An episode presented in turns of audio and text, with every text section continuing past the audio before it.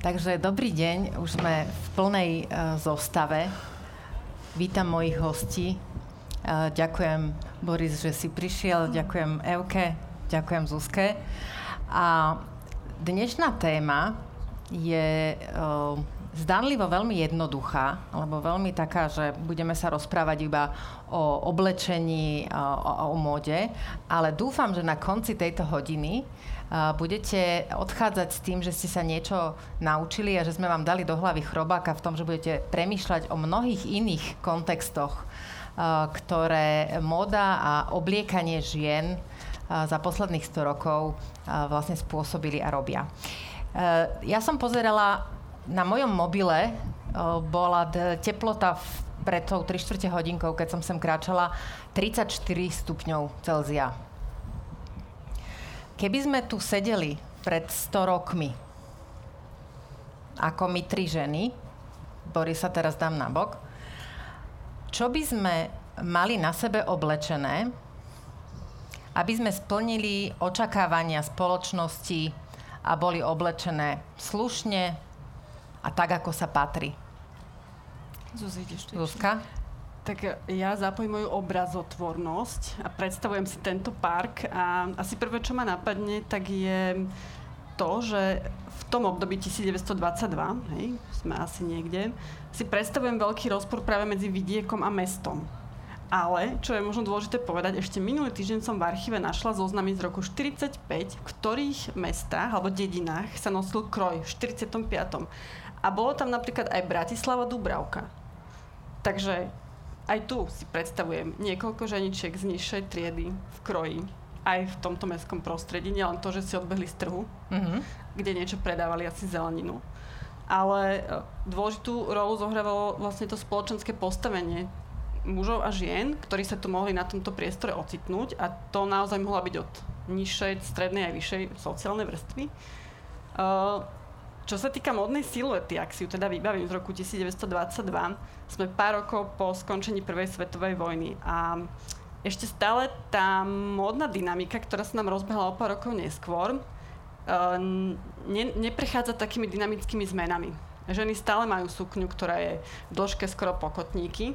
Veľký prevrat nastáva až o ďalšie 3 roky neskôr, v 25 keď všetky časopisy zrazu ponúkajú sukňu v dĺžke pokolena, čo je naozaj unikátna záležitosť. Za, za mnohé storočia vlastne v našom kultúrnom kontexte sa tá sukňa skracuje, ale ten 22. sú naozaj ešte opat- A je to opatrný. jedna sukňa, alebo aj z nejaké spodnice, spodné uh, sukne? Samozrejme, sú to rôzne vrstvy a v lete ešte um, určite sa využívajú v lete tenšie materiály, dá sa mm-hmm. povedať, že určite už nie vlnené, alebo Povedzme, že by to bol ľan alebo nejaká áno, teda bavlna. ľahká bavlna. Ale Presne teda tak. máme na sebe dlhú sukňu počlenky. Uh-huh. Uh, určite sú to klobučík a rukavičky, slnečník. Dôležitá súčasť vychádzkového ešte odevu. Takže aj také tá ochrana možno pred slnkom uh, tu stále funguje.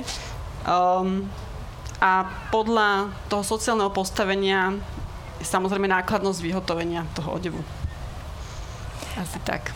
Čo to vlastne vypoveda, to, čo žena má na sebe? Predpokladám, že boli dlhé rukávy asi, že krátky rukav, alebo teda takéto niečo, že by sme mali odhalené e, ruky, aby nám nebolo príliš teplo, to tam asi... V tomto by si neprešla. Ja by som neprešla, jednoznačne by som bola za necudnú. Nie, to upálená, sa práve, upálená, upálená. upálená. To sa práve v medzivojnovom období mení, lebo už povedzme letné odevy, také vychádzkové, sú krátkorukávové, čo napríklad v období secesie, začiatkom 20. storočia storočia, aj vlastne koncom 19. storočia bolo ešte nepripustné. Ale práve tá aj e, prvá svetová vojna prispela k nejakému zjednodušovaniu aj racionalizácii v odievaní, tak tie medzivojnové dámske letné šaty už e, boli krátkorukávové, povedzme nie veľmi dekoltované. V zásade stále platilo, že dekolty a holé ruky idú na večerné, aj to nie všetky večerné toalety.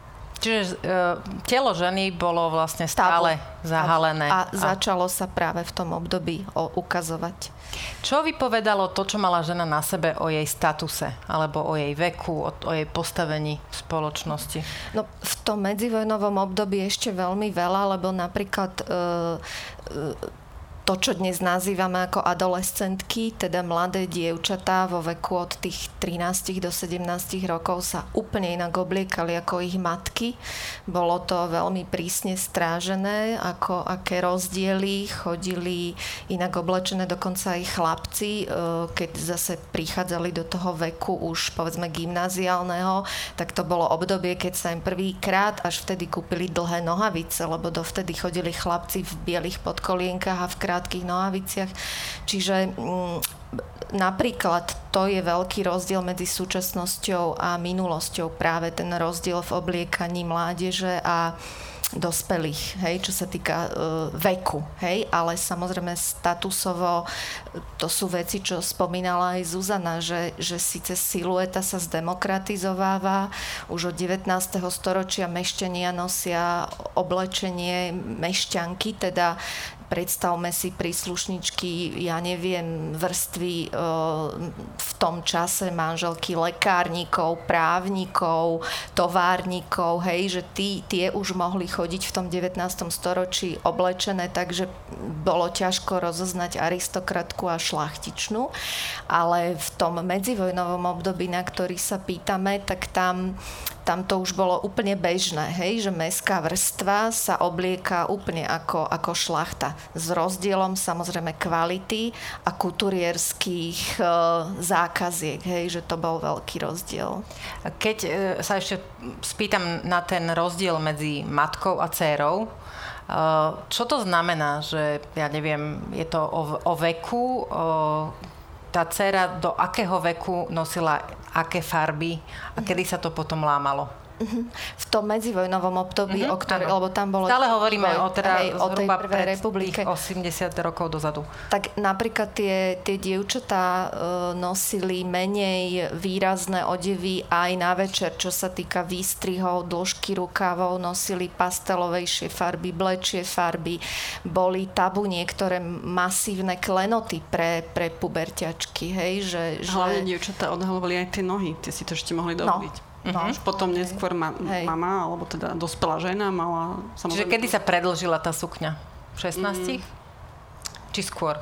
No, v tom medzivojnovom období to bolo také už, už, už prístupnejšie, ale to znamená, že ja neviem, keď, keď už išla na strednú školu, aj toto je veľký rozdiel, že ako bola vychovávaná. Či, či išla do školy, to bol veľká zmena, alebo bola v nejakom penzionovanom internáte školená, alebo dokonca u nás v medzivojnovom období ešte fungovali uršulinky, hej, kde sa vzdelávali céry z lepších rodín, kde bol ešte prísnejší ten odivný kánon. Čiže záleží to od, od sociálnej vrstvy, ale aj od typu rodiny.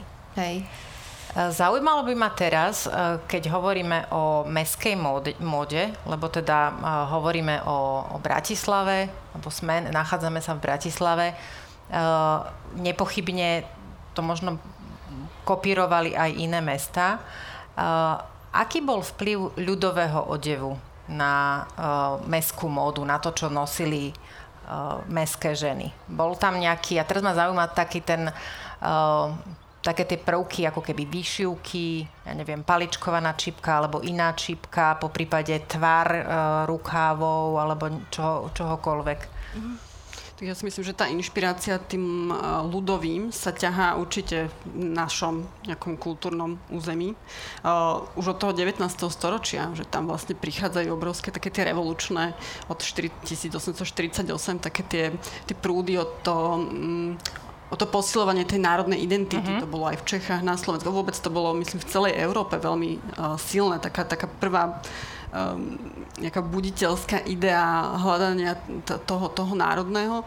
A toto sa vlastne v istých takých iných podobách stále vracia. Hej? Napríklad uh, zosilnenie týchto prvkov z ľudovej kultúry vidíme uh, po vzniku Československa alebo napríklad aj nástupom um, Hitlera k moci a týmito uh-huh. národnými opäť takými ideami, ktoré zachvatili celú Európu. To sú dirndle, v Nemecku, potom je to ten sveraz v Čechách, alebo u nás sa volali detvianky alebo sedliačky, takéto odevy. To znamená, že to bol odev, ktorý nebol krojom, ale akoby vychádzal aj z uh-huh. toho typu, toho ľudového odevu a veľmi často sa uplatňovali práve vyšivky na ňom. A na Slovensku bol veľmi silná tá, táto inšpirácia. Ale možno ešte treba povedať, e, že to nebol odev, ktorý by nosili e, ženy z dediny. To je veľmi dôležité mm. povedať, že v tom čase naozaj veľká časť slovenského vidieka chodila z kroja a začala sa, chodila v kroji a začala sa v niektorých tých už priemyselnejších regiónoch sa začala z kroja vyzliekať ale m, mm, tieto odevy, na ktoré sa vy pýtate, to bola vec meskej módy, nie ano. aristokratickej, ale mešťanskej módy a to, čo Zuzka spomínala, že to bolo posilnené tými národno-emancipačnými e, snahami slovenskej inteligencie a ešte to treba povedať, že to nosili ženy e, v podstate z intelektuálneho prostredia. U nás máme príklady aj, ja neviem, z rodiny Makovických alebo Pálkovcov, čo boli prví takí ako slovenskí priemyselníci a bankári v tom medzivojnovom období, ale tá, tá, ten pocit a to, to vlastenectvo v takom politickom kontexte bolo veľmi dôležité, že, že to je možno aj rozdiel so súčasnou Ukrajinou a súčasným Slovenskom, že my už nepotrebujeme svoju štátnosť e, akoby e, v, v, nejako vyhraňovať voči e, ako historicky če, e, Maďarom, neskôr Čechom, lebo v medzi medzivojnovom období ten svoj slovenský sa nosil najmä aj v rodinách, kde boli autonomistické snahy Slovenska v rámci Československej republiky prvej. A rozdiel na tej Ukrajine je, lebo však vidíme, čo sa tam deje a stále Ukrajinci musia dokazovať napríklad Rusku, že sú autonómny národ, takže tam tá potreba nosiť dodnes tie ľudové ukrajinské odevy je kdežto u nás na Slovensku už v takomto politicko-vlasteneckom kontexte v súčasnosti to nie je. To je vec inej estetiky, inej motivácie, ale nie takejto politicko-vlasteneckej. Som rada, že to hovoríte vy, lebo to uh, je, bola jedna taká debata, ktorú som viedla s mojimi kamarátkami alebo známymi práve v súvislosti s tými ukrajinskými vyšívankami, kde teda pred pár uh, týždňami to bolo, že mali ten deň uh, vyšívanky, to znamená teda tie vyšívané blúzy. A ja som si vtedy vlastne uvedomila, uh, ako bývalá folkloristka, tanečnica, ktorá má veľký vzťah ku krojom, že vlastne slovenské ženy, moderné ženy vlastne príliš nenosia nejakú inšpiráciu a keď tá inšpirácia prichádza, tak je to cez kolekcie nejakých medzinárodných reťazcov, eh, kde sa teda tieto prvky, vyšívané kvety a podobne objavia, ale reálne nejaké také tú prítomnosť eh, istých prvkov vlastne nevidíte. Vidíte ho možno eh, na nejakých folklórnych festivaloch, ale vlastne nenosíme to a asi je to spôsobené aj tým, že ten ľudový kroj bol často, alebo teda všetko s, s folklórom spojené bolo často politicky uh, zneužívané, uh, povedzme teda istými ľuďmi na Slovensku a, a ľudia ako keby dostali taký odpor voči tomu. Boris, teraz sa otočím na teba, aby to nevyzeralo, že ťa nejako vynechávam. Uh, zaujíma ma teraz, že akým spôsobom s takouto inšpiráciou uh, buď pracuje návrhár súčasný, alebo či teda, keďže viem, že si uh, veľmi znali aj uh, histórie mody aj ty, či si pamätáš, alebo uh, či by si vlastne k tejto debate mal nejakú svoju takú uh, glosu uh, práve tejto konkrétnej inšpirácie niektorými prvkami. Prepač, lebo mali ste tu takú, že vás sa počúva, že úžasne. Ja potrebujem... Ja, ty mať... si vypol. Nie, nevypol, zapol. ale ja som vás počúval, ja som bol jeden z hostí, lebo... No, tak som to myslel. Potrebujem, aby toto bolo um, akože deklarované, že uh, toto není rozhovor na hodinku. Áno. Toto je, toto je niečo, čo sa, uh, by sa malo rozdebatovať na, na minimálne 3 hodiny s prestávkami, možno 6 hodín, možno 3 dní, neviem, nejaký turnus, lebo Slovensko to potrebuje my sme není edukovaní. A e, to, to že ste, je vás tu 5,5, hej, e, lebo je leto, ja si myslím, že malo by to byť e, v nejakom inom mesiaci, žiaľ, kde príde viac ľudí, lebo Slovensko je hladné po kultúre. Nepozerajú a, to, a toto, seriály. po, toto vlastne Vieš, akože... vnímaš, že toto je súčasť. Áno, lebo sa ma ľudia na to pýtajú. Mm-hmm. A to, čo vy hovoríte, je tak pútavé, že chceš vedieť viac. Ja som sa do vás úplne vnoril do tých otázok, ešte sa pripojím, prepáč, že ti tak preskakujem, ale uh, je to nesmierne dôležité, pretože ľudia sa stiažujú, že my tu nemáme kultúru a v Taliansku to majú a tak, len tu sa tomu nikto nevenuje. Dobre, tak a my to, teraz problém. začíname. Začíname to a veľmi ma zaujalo, e, čo si povedala, že, že tie, v 19. storočí tie uh, uh, ženy tých uh, manufaktúrnych továrnikov, aj továrnikov chodili tak oblečené tak sporo. Začala to kráľovná Viktória. Ona sa obliekala veľmi stroho veľmi veľa ľudí jej to vyčítalo, že prečo ona není tá majesty, hej? Prečo není ako kráľovná Alžbeta prvá, hej?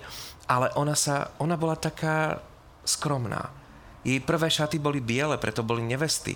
A t- o tomto by som chcel povedať ľuďom, že, že prečo nevesty chodia v bielom. No, Dobre, ale to je, to je debata na druhé, akože, druhú, áno, ale, na, na júlovú ale, ale debatu. povedali, t- ja mám 300 tém. Čiže, áno, ja to sorry, rozumiem, ale keďže, keďže viem a ja som moderátorka, tak ja viem, teraz musím ale akože skáčem znovu... ti do toho, lebo je to tak ťa, záživné, že prepáč. Musím ťa teda uh, navrátiť áno, do, toho, uh, do toho, uh, do tej témy inšpirácie ľudovým mm-hmm. odevom. Áno ale pri tejto príležitosti ti sľubujem, Dobre. že sa vrátime k tejto Dobre, téme berem. nie v dnešnej debate, ale skúsime ešte v nejakých iných debatách a dúfam, že prídete. Dobre, ľudo, ľudo, ľudový e, odev na Slovensku, iba tak začnem. E, je to veľmi taká odpudivá téma, pre veľa ľudí, pretože zač- za- zažili sme socializmus, kedy sme boli nútení chodiť na folklórne vystúpenia, kedy to bola povinná jazda a bolo nám to nútené.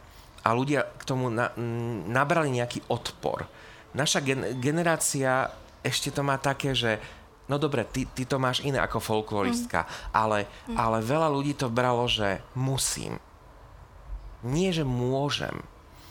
Generácia, ktorá teraz vyrastá, je, je absolútne iná. Ona to chápe novým pohľadom, našťastie. Mm. A vidí v tom aj tú odkutúr, tú, to, to ručné remeslo, to, čo robia v Paríži, alebo teda v Taliansku, ešte lepšie povedané, v Taliansku, to my máme na každej dedine. Tu keby Taliani prišli, tak sa zbláznia No to sme si povedali, že Dolce Gabbana by to, niekde na Hriňovej, alebo uh, kdekoľvek inde. Ale, ale keby úplne, videli aj tú technológiu, samozrejme. ako sa na medené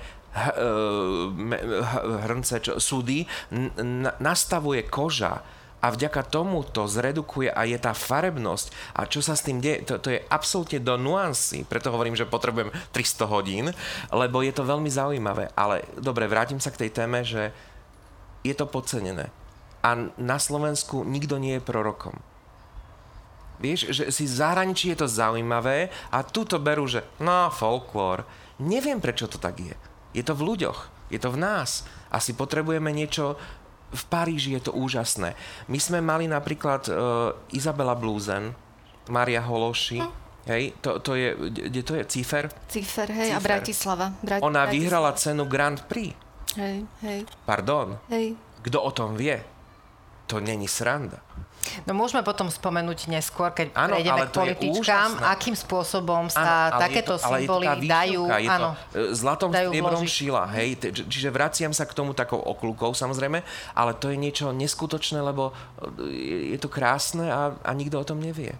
A, tak možno pri, tom, pri, tom šty, pri tej kultúr, e, nazvime to pri tej kultúr e, tvorbe. To znamená teda to navrhovanie. Znamená navrhovanie na mieru a už aj s nejakou kreativitou e, výtvarníka. Prepač, to je... ti do toho a to sú hodiny ručnej práce, to, to chcem, aby to ľudia hej, vedeli. Že, že to chcem povedať, že tam je, to nie je ľudový odev, ktorý my, ja som aj etnografka, že poznáme z terénu, z múzeí, ale to je odev uh, alebo nejaké techniky zdobenia, výšivky, vôbec nejaké technologické nuancy, ktoré ten výtvarník spracováva úplne novým kreatívnym spôsobom. A, a toto je taká absencia na Slovensku, čo, čo e, teda ono to čiastočne existuje, ale to je úplne iný proces, že jedna vec je, že to musí niekto navrhnúť, e, akoby už v štilizovanej forme a druhá vec, to čo povedal Boris, že, že Boris by povedzme navrhol nejaký model, ale musel by mať veľmi dobre rozpracovanú sieť vyšívačiek. Na hore Hronibu mu vyšívali tamto, na Detve tamto, na, na ja neviem, v Liptovských sliačoch takto, že on by zrazu musel mať takú sieť, ktorú v súčasnosti na Slovensku má len ústredí ľudovo-umeleckej výroby. Ale to, čo spomenal Boris, to, to, ten spolok Izabela alebo výskum, ktorý robila Zuzka Glipe a kde aj iní, veď, veď aj etnografi, aj, aj historici, že, že to boli také... Uh, spolky, kde, kde dôverovali výtvarníkovi, lebo jedna vec je, že niekto sa značenia oblečie do kroja, vy folkloristka, ja etnografka, ľudové odevy nosíme, hej, ale to nesedí každému, hej, tomu urbánnemu vkusu to nesedí. A na to je dobré, že, že do toho vstúpi kreatívec, čiže Zuzka alebo Boris a navrhnú odevy, ktoré sú inšpirované buď odevnou skladbou ľudovou alebo tým typmi odevných súčiastok alebo tými technikami výzdoby.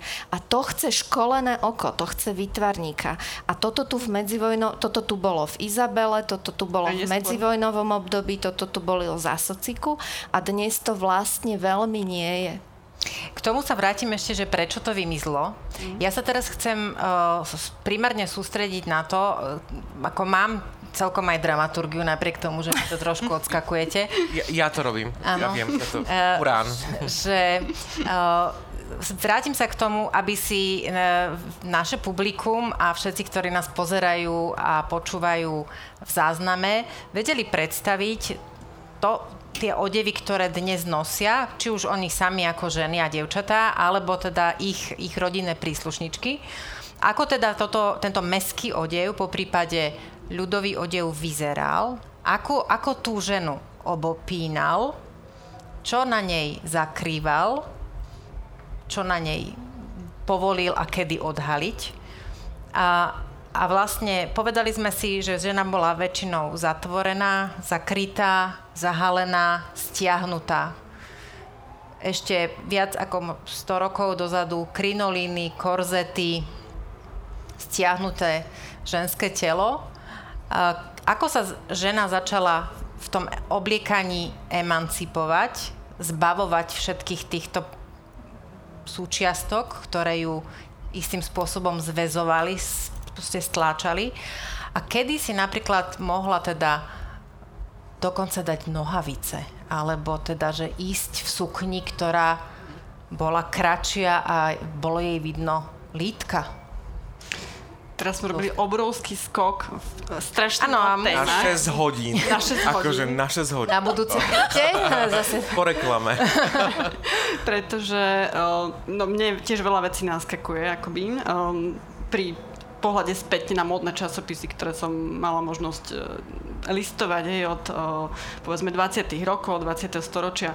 A mm, tam vlastne nastala taká obrovská dramatická zmena tej modnej premeny, že naskakuje mi taký obrázok z novín Slovák z roku 1927 a tam sa píše, že humor dňa. A teraz fotka matky, ktorá je teda v tom korzete a v tých šatách, ktoré všetko zakrývajú a potom z roku teda 27 už krátke šaty ženy odev tunikový bez rukávov, krátka sukňa, mladá pojašená, ako sa povie. Hej. A teraz vlastne to napätie, ktoré zrazu za 10-20 rokov vzniklo v tej modnej premene, je mm, niečo nevydané. Hej. Že, že tie 20 roky naozaj priniesli ako práve aj to emancipáciou ženskou, to možnosťou študovať, e, možnosťou začať pracovať. Voliť v Československu. Voliť v Československu, čo unikátne dátum, tak, hej, čo to rokov volebného práva veľa zmenilo.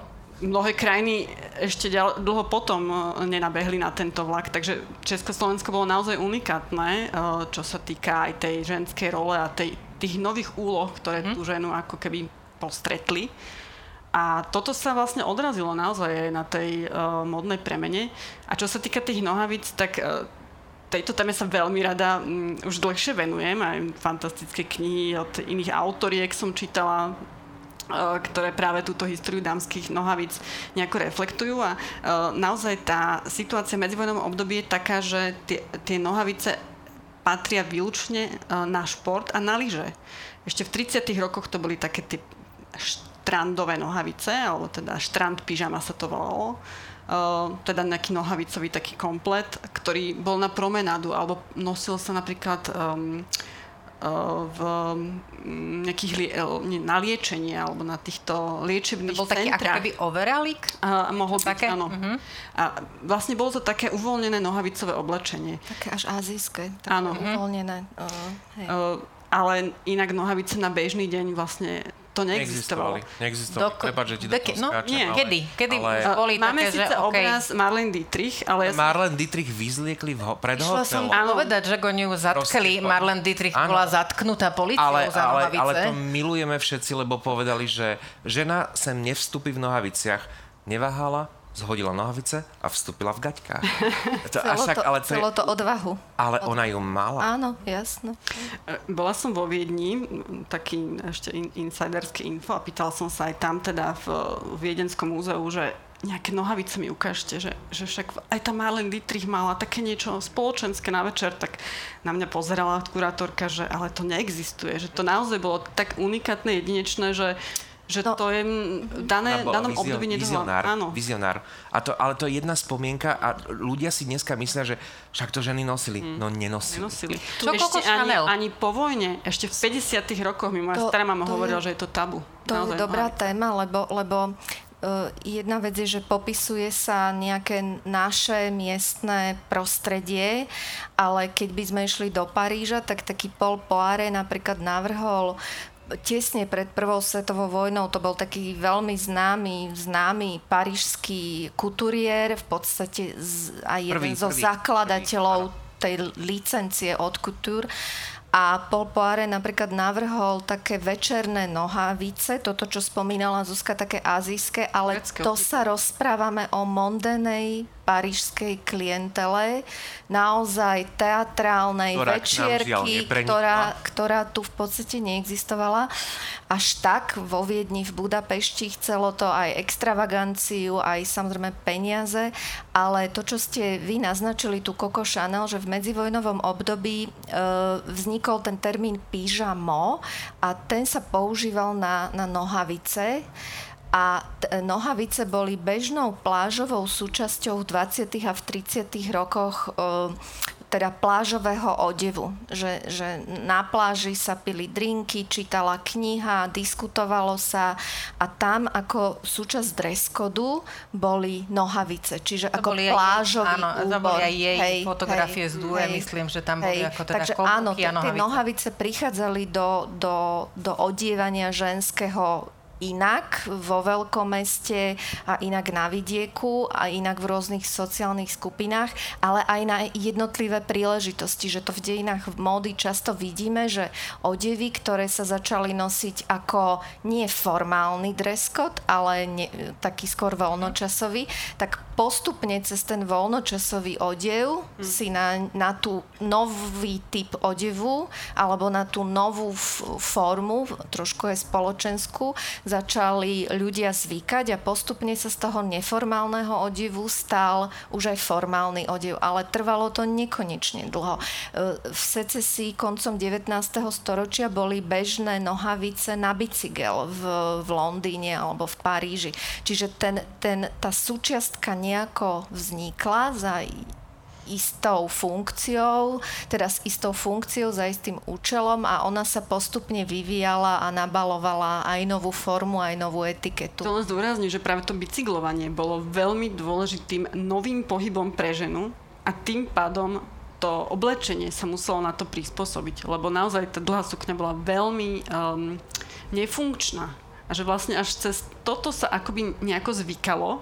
Ja som odhalila termín dvojnohosť ženy, je to také smiešné, ale pri, práve pri štúdiu, sociálnom štúdiu dejiny alebo histórii nohavíc. Lebo to bolo absolútne tabu, že žena zrazu na tom bicykli musela odhaliť tie nohy aj na tom koni. To bolo iba na boku. Ona Chcela som to povedať teraz, že sedela Kráľovná Alžbeta II ešte do, neviem, teda z 50, neviem, 60 sedela na tej svojej prehliadke vždy bok. bokom, pretože uh, s prepačením rozkročiť nohy a teda dať medzi tie nohy niečo iné, na verejnosti bolo vulgárne. Bolo absolútne vulgárne. A tá žena vlastne pôsobila necudne a pohoršovala. Uh-huh. A tu sme znovu uh, pri tom, uh, č- o čo mi v podstate ide. V pozadí celej našej debaty uh, beží spoločenské očakávanie, teda to, čo spoločnosť očakáva, že ženy ako majú vyzerať, ako sa majú obliekať, čo nemajú mať na sebe, pretože sú to ženy, ktoré môžu za to, že niekoho dráždia, že niekoho um, nejakým spôsobom eroticky priťahujú alebo iritujú. iritujú alebo sa ponúkajú. Pritom um, je 34 stupňov, takže keď si dáte tielko, ktoré je na špagetové ramienka, uh, tak uh, dbáte predovšetkým na svoje vlastné pohodlie a na to, aby vám bolo príjemne a nerozmýšľate nad tým, že čo na to povie niekto, kto sedí vedľa vás a či ho nejakým spôsobom uh, dráždite alebo iritujete. Uh, akú odvahu Viem, že to je skôr taká ako keby sociologická otázka, ale z toho uh, z, vášho, z tej vašej profesie, akú odvahu vyžaduje od ženy taká zásadná zmena, že skrátime sukňu, odhalíme nejakú časť tela, z, zvýšime výstrih, zväčšíme teda, uh, alebo oblečieme nohavice. Tak obrovskú, predstavme si aj napríklad vylúčenie z rodiny odmietnutie otcom, mamou, hej, že naozaj, že to boli ženy, ktoré mali guráž a treba povedať, že to neboli zrovna ženy zo šlachtického alebo veľkoburžázneho prostredia. Veľa vecí lámali v dejinách módy tzv. mondeny alebo demimondeny a v podstate aj dodnes my im hovoríme celebrity, ale v 19. storočí to je nový fenomén estetický a vôbec aj spoločenský, že herečky a subrety a a, tak ďalej boli, boli, boli tie, ktoré mali tú odvahu, lebo nemali to, to rodinné prostredie, ktoré ich nesmierne zväzovalo, e, však, ale treba to opäť vnímať aj v tom sociálnom kontexte, že žena v 19. storočí v podstate nebola nikto, lebo buď bola dcéra, alebo bola manželka. A, a tá poslušnosť bola z istého evolučného hľadiska alebo, alebo existenciálneho hľadiska, ešte lepšie povedané, bola nevyhnutnosťou. Čiže tie, tie, tie príklady z dejín módy, ktoré, ktoré boli razantné, odvážne, to neboli ženy, opakujem, z tohto prostredia e, k záväzného, kde sa dedil majetok a veľký majetok. To boli tie poslušné céry. Ale práve tie tieto ženy z takéhoto voľnejšieho sociálneho prostredia boli tie razantné umelkyne napríklad, hej, však William Morris, e, tu, tu ho vlastne poznáme z hnutia umenie remeslo, taký, taký akože vizionár v Anglicku v druhej polovici 19. storočia navrhoval odevy, ktoré ktoré boli estetické, luxusné, úžasné, ale on v podstate nemal úplne klientelu, hej, lebo, lebo to sa nosili ako voľnočasové odevy, neformálne, také tea-gown, čiže niečo, niečo veľmi estetické, ale, ale mimo, mimo večernej toalety. A nosili to je, jeho múzy alebo ženy z ich prostredia, že aj umelky nemali v sebe tú schopnosť meniť meniť e, a v podstate dodnes meniť e, nejaké stereotypy v správaní. A odievanie je správanie. A tým pádom aj iritovať. Aj Ej, iritovať, lebo, lebo teda to tak. postavenie takýchto žien, alebo teda Ej. to, čo si o nich spoločnosť, väčšinová spoločnosť myslela, e, nebolo teda úplne no. celkom to Uh, no, to, čo aj. Zuzka spomínala, tak v Anglicku sa, sa nespomínalo slovo bicyklovať. V šlachtických vrstvách to slovo sa ani, ani nevyslovilo. To bolo, že, že to slovo bolo tabu. To bolo do takej miery nehorázne, že by si uh, koncom 19. storočia nejaká vojvodkynia alebo kto sadli na bicykel, to, to, by, to by bola katastrofa rodina, hej? A rodinná katastrofa bola aj to, keď cisár poslal čínsky, poslal Marii Terezii štátny dar, ktorý bol, akože sa musel prijať a boli to pančušky hodvábne. A ona mu to poslala naspäť a povedala, ona nohy nemá. Ďakujem, ale ja nohy nemám. To neexistovalo. to bolo nepriestrelné. Čiže to ešte len k tým nohaviciam, vieš, že, že nohy na žene... No, že už len nie. pomyslenie na to, že, Nie. že niekto Nie. iný myslí Nie. na to, že ona má A nohy. nie, neexistuje. Preto sa o tom nehovorilo ako o bicykli. Takže to proste Hej, nebolo. boli tabuizované aj niektoré odevné súčiastky, niektoré e, témy okolo hygieny a tak ďalej. To, to bolo tabu, to znamená, že sa o tom ani ani, ani ťažko sa dopátrať v nejakých písomnostiach, nejaké zmienky o tom, lebo to, to sa nekomentovalo. Ale téma odhalovania je veľmi zaujímavá z dejinách mody. Myslím, že ju naozaj táto otázka tvorí uh, celo, celé, celú históriu. Lebo Ďalších 6 hodín. ďalších 6 hodín, ale vieme, to 18. storočie nohy sú síce tabu, ale žena mala zase obrovský dekolt. No, Ale takže- ako Ale- ktorá? ale- ale Šlachtičná papuč- Aj áno, nákup ale príležitosť, to je mešťanka ani náhodou, hej, že, že, že, to bol, že, že tá aristokratická móda bola rošafná. Tie šlachtičné chodili oblečené v monumentálnych siluetách, už z diaľky ich bolo vidieť, veľmi sexy výstrihy od 14. storočia, výstrih Áno. vôbec v, v odievaní, ale toto mešťankom nebolo mešťankám, teda mm, príslušničkám takej skôr vyššej strednej e, triedy nebolo dovolené. Hej? Takže až v 19. storočí e, prichádza k takej totálnej prudernosti v odievaní. A to bolo práve naopak, že, že do do etikety aj vôbec do odiev, odevných zvykov sa dos, pre, do, dostáva prudernosť a tá prudernosť bola mešťanská. To, čo my dnes poznáme, tú etiketu, ktorá platí dodnes, že žiadne dekolty a tak ďalej, to je dieťa 19. storočia. To nebola aristokratická móda, tá bola rozšafná. Do akej miery tam v tom malo prsty náboženstvo?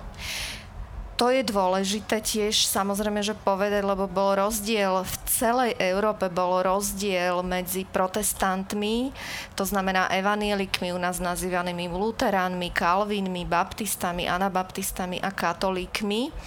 A te, tie, tá rozdielnosť e, pri, priniesla vlastne v 16. storočí úplne nový estetický kánon, až taký modernizmus, taký minimalizmus v dnešnom slova zmysle, že sa začali e, tie protestantské ženy, ale aj muži obliekať do tmavých odevov, tmavých, čiernych, antracitových. Nejaký akcent výstrednosti tam tvorili biele, čipkované alebo riasené goliere a kov zlaté, strieborné, monumentálne reťaze, ale to je úplne taký zrod až takej modernistickej estetiky modnej a, a to, je, to je protestantský v podstate vplyv istej striedmosti.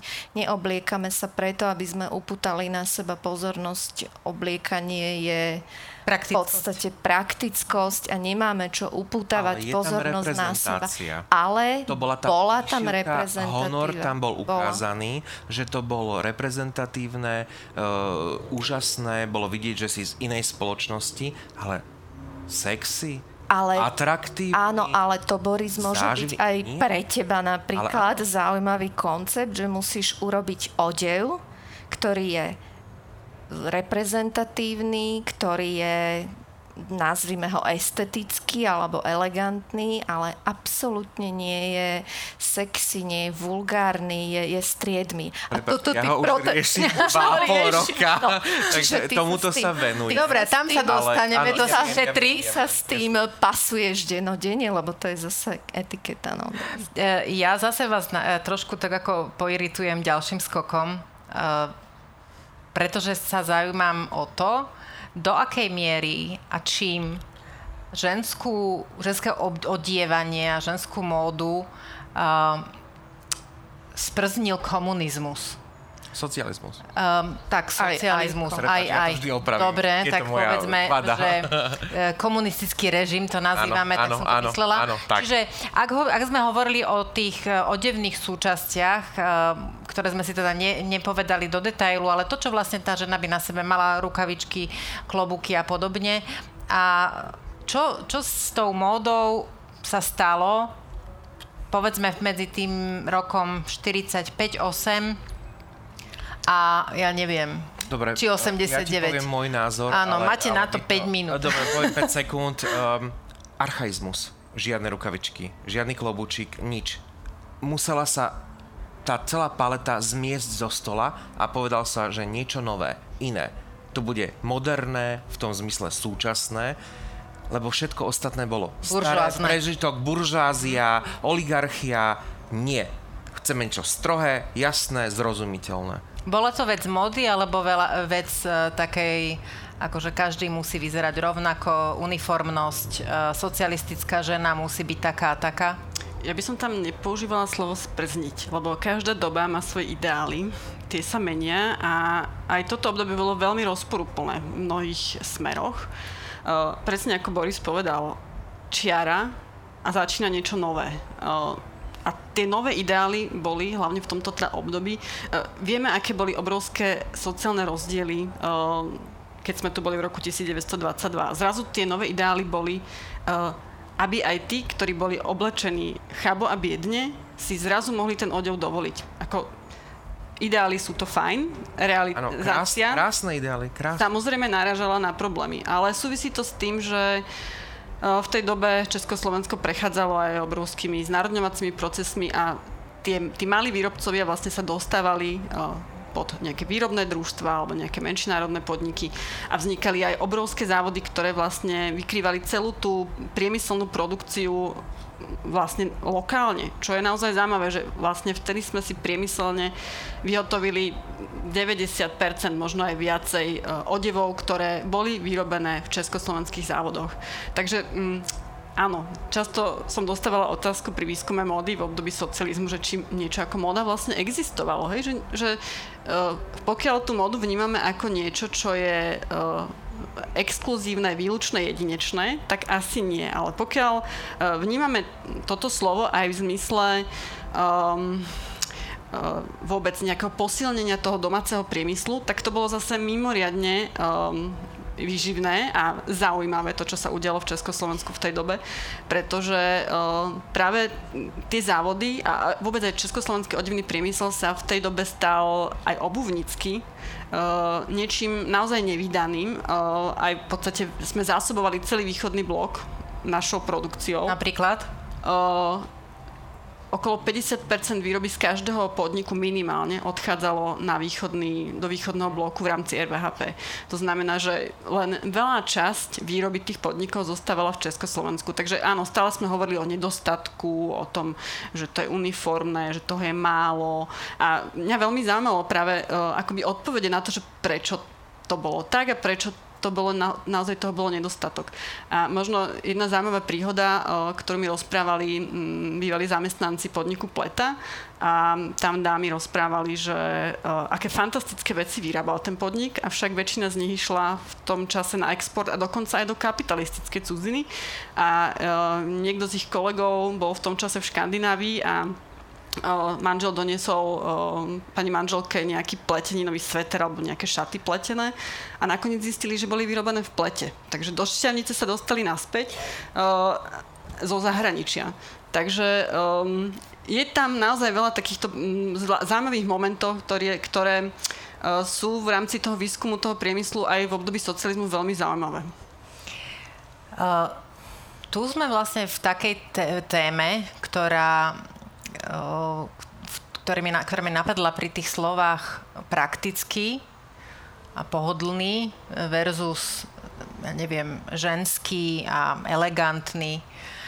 Aj my dnes, ženy, keď hovoríme o ženách, sa chceme obliecť prakticky, je teplo, potrebujeme ísť, dajme tomu, na MHD, ideme zo sadu Janka Kráľa na električku alebo na, na autobus. Každý to pozná, nie každý má auto. Sú ľudia, ktorí sa správajú zodpovedne a, a používajú hromadnú dopravu.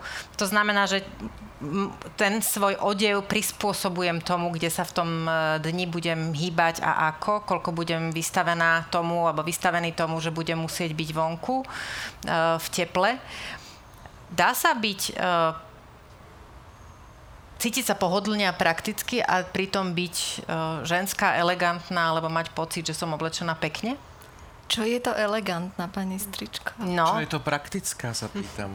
To sú termíny vkus, elegancia, ktorý používame v podstate mnohí dennodenne. Niekto už má pocit, keď povieme elegantný, my čo komentujeme módu, že to je pomaly nejaký malomešťacký termín, ale je to vágný termín, lebo elegancia v každom období znamenala niečo iné, ale v zásade, e, keď, keď tak nad tým ja rozmýšľam, že poznajúc nejaké historické odieva, e, epochy v dejinách módy, elegancia sa mne spája s istou uhladenosťou, aj rezervovanosťou a to je aj v odeve.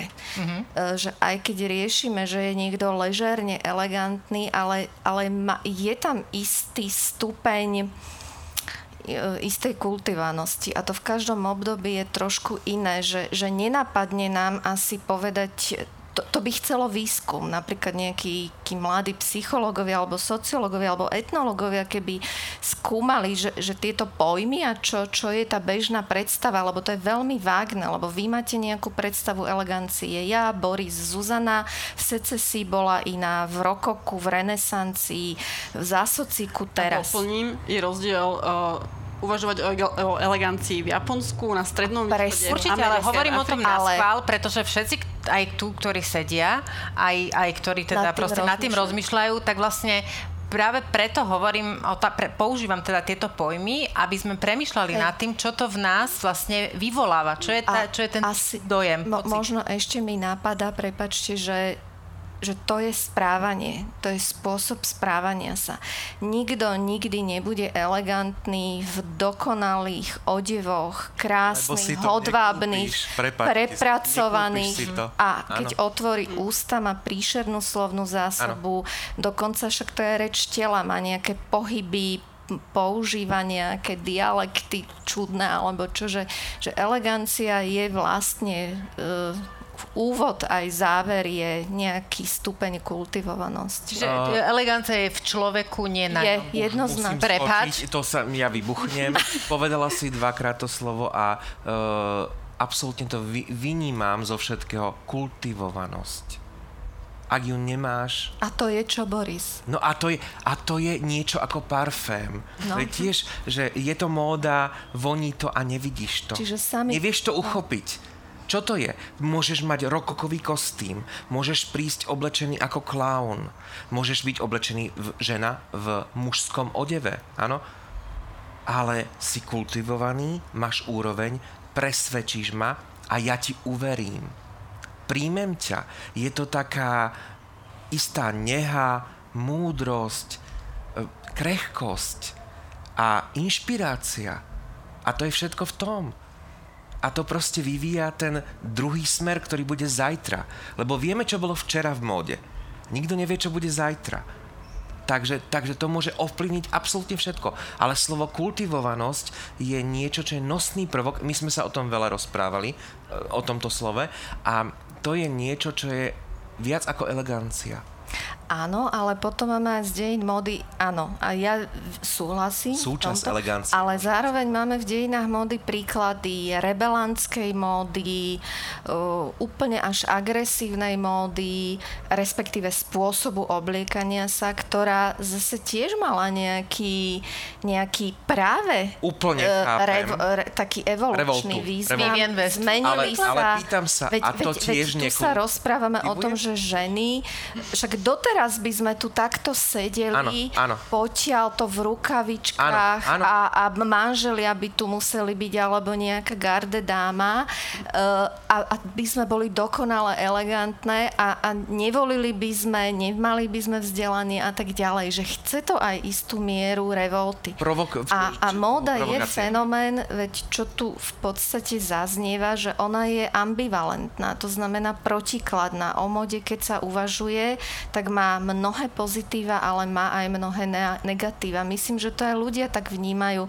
Keď sa používa to adiktívu módny, tak Nieko, niekto má pozitívne asociácie a niekto má negatívne asociácie. Tak určite tu by sme mohli hovoriť veľmi veľa aj o tom, o tých trendoch v móde, o rýchlosti ich zmeny, o tom, že vlastne mali by sme byť ekologickí a, a tú rýchlu módu by sme mali zamieňať za módu pomalu. Ja sa priznám, že som prednedávnom pozerala svoj šatník v podstate to bolo pred tým, ako som pripravovala túto diskusiu a uh, hovorila som pár kamarátkam, že som zistila, že v mojom šatníku je okolo 70 až 80% vecí starších ako 5 a viac rokov. Úplne bežne nosím šaty, ktoré som uh, si dala ušiť uh, pred 10 a viac rokmi Samozrejme, mám to šťastie, že sa mi nemení postava. Mm-hmm. Ja viem, čo chceš naznačiť. Uh, už, sme, už, sa poznáme istú, istú dobu. Čiže áno, je, je pravda, že z nejakých, ja neviem, zdravotných dôvodov alebo iných, keď človek, a najmä ženy po pôrode, povedzme, že sa teda postava mení alebo po menopauze, tak to nie je jednoduché, ale ja som, verte, že vy, vyradila pár veci, to nie je to tak, že by som nosila úplne... Nie že... moje, že? Nie. a, ale naozaj to bolo s ťažkým srdcom a dávala, darovávam veci, takže nie je to také, že vyhadzujem. Ale to je otázka na teba, Boris, teraz. V tej záverečnej časti dnešnej diskusie sa teda posuniem z tej historickej toho, toho obdobia, aké ženy boli a čo nás vlastne v tom obliekaní, čím sme prešli do súčasnosti. Eh, všetci vedia, že ty ako modný návrhár eh, robíš módu a nie len módu, robíš v podstate bežné pracovné oblečenie aj našej prezidentke. A eh, keď hovoríme o tom, do čoho tlačí ženy spoločnosť a jej očakávania, tak trošku viem, že musíme diskrétne, ale čo je pre teba ako pre modného návrhára také veľmi ťažké, čomu čeliť z toho, z toho čím si sa, čomu si sa teda ty bol vystavený, že teda čo povedali, ako komentovali niektorí ľudia to, čo si vytvoril? No, áno, je to veľmi ťažká téma, ale viem jej čeliť, pretože prvá vec bola, že naša prezidentka je parádnica nie je. Čiže žena ako keby sa Ona nosí monterky. Uh-huh. To je jej normálna, voláme to monterky. Je to jej prezentácia do zahraničia. Naučila sa, teda pochopila, že, že potrebuje mať veci na mieru šité, pretože chcela byť kapsulový šatník. Absolútne to nefungovalo v tomto prípade. Druhá vec je, že nikdy v živote nebude parádnica typu Alžbeta I, Tudorovna to nikdy nebude, hej. Ale do tej doby sa ešte vrátime. Veď len si počkajte. Ale to, to je v tých bude... ďalších 6 hodinách. Áno, to už si 24 hodín. Už sme, už sme teda Ale lenže, lenže v tejto súčasnosti to má byť na mieru lichotivé, reprezentatívne. Ale stále sú to monterky. Ona v tom nechodí bežne. To robí aj Lucie Bíla napríklad. Ona tie odevy používa na koncerty. Ona v tom nechodí po dome nepôjde v tom do Lidlu. Do Lidlu proste chceš byť nenápadný, preto si tam neoblečieš pekne. Ty možno áno, pár ľudí áno, ale niekto tam nechce byť viditeľný, proste chce tam byť neviditeľný. Ale keď ide na, na ples alebo do, do divadla a uctí si hercov, tak sa tam, tak si dá možno aj tie rukavičky. Mm-hmm. Aj keď je to archetyp, archaická Jasne, vec. Hej? A proste, že dá si tam, lebo si povie, že veľmi si ich chcem uctiť. Takže ono je to veľmi diskutabilné. To. Napriek tomu e, trošku zase tak akože podrypnem. E, lebo sme sa teda v tej, v tej dobe tomu uh, v podstate sme čelili spoločne. Každý na Slovensku komentuje všetko. Ano, máme tu virológov, máme tu hokejových trénerov, máme tu odborníkov na jadrovú energetiku, odborník, odborníkov v stratégii vedenia vojny a máme tu samozrejme odborníkov na protokol, etiketu a to, ako by e, žena v politike na vo vysokej funkcii mala vyzerať a čo by na sebe mala mať. E, do akej miery si ty ako návrhár limitovaný tým, aký model na akú príležitosť tvoríš, aby teda splňal aj eleganciu, aj teda to, čo je nejakým spôsobom eh, čo naj, najvšeobecnejšie vnímanie alebo ponímanie tej, toho, čo je teda elegantný a kultivovaný. A na druhej strane, že to vlastne musí uh, niesť v sebe aj iné posolstva, ktoré ten odev uh, štátničky má mať. Kreativita je jedna vec, že môžeš si na to vytvoriť svoj názor, robím to ja, radím sa so Sandrou, stylistkou, s týmom, s krajčírkou, lebo ju počúvam, lebo viem, čo urobí tá látka. My sme naozaj jedno také teleso. Ale pohodlie je jedna vec a potom tá praktičnosť a funkčnosť. Keď sa bavíme konkrétne o našej pani prezidentke, ona v tom je 16 hodín v tých šatách. Ona sa neprejde z bodu A do bodu B, zamáva rukami. A, a ide sa prezliesť. Ona, je v tom, ona v tom sedí, funguje, pracuje. pracuje. A tam sa proste objavia nejaké sklady, nejaká nezrovnalosť. Nie je vyretušovaná ako na Oscaroch. Na Oscary sa chodí v aute, alebo prejdeš peši, ľudia ťa nastavia a ty vyzeráš dokonale. Je to chyba Instagramu. Je to chyba súčasnosti. Všetci sme retušovaní ako na barokových obrazoch. Ale ani tam to nevyzeralo tak dokonale. Ľudia zapáchali, mali špinavé tie veci. Vidíš to na tých obrazoch? Aj tam bola tá retuš. My máme sklon ako ľudia k dokonalosti. A tá dokonalosť v podstate neexistuje. To je len fikcia. Takže, takže vidíš jednu pracujúcu ženu, ktorá je v práci všetci ju nafotia, lebo súčasnosť, fo- vieš, kedy si bolo pár fotiek. Áno, z prvej republiky pozri si, koľko bolo fotiek. Všetci boli naštelovaní, dokonali. No tých žien veľa nebolo, že? Ale aj mužov, to je jedno, proste mm. bolo pár fotiek. To, to, boli, to boli ako keby portrety pr- proste štilizované. A teraz ju vidíš zľava, sprava, zo všetkých svetových strán, aj z vrchu pomaly dron, hej, a proste príde ti to a všetci sa vyjadrujú, všetci sú odborníci. Prepač, ja keď idem na operáciu slepého čreva, si poviem, že urobte mi tú jazvu tu alebo tu. Ja dôverujem tomu lekárovi. Alebo sa odovzdám a už to nechám tak. Návrhárovi, no to, všetci sú návrhári. Na Facebooku, na sociálnych médiách, všetci kritizujú, všetci sú poučení, lebo niečo vedia, ale pýtam sa, je to správne? Trošku pokory nám chýba. Víš, alebo také úcty k tomu remeslu. Lebo vy ste to študovali. Ale, ale a môžete sa vyjadriť a povedať svoj názor, ale necháte na ľuďoch, aby sa vyjadrili. Bežný človek povie všetko. Mala mať čierne púzdrové. To si, to si pamätám navždy. Ano. Ale prečo?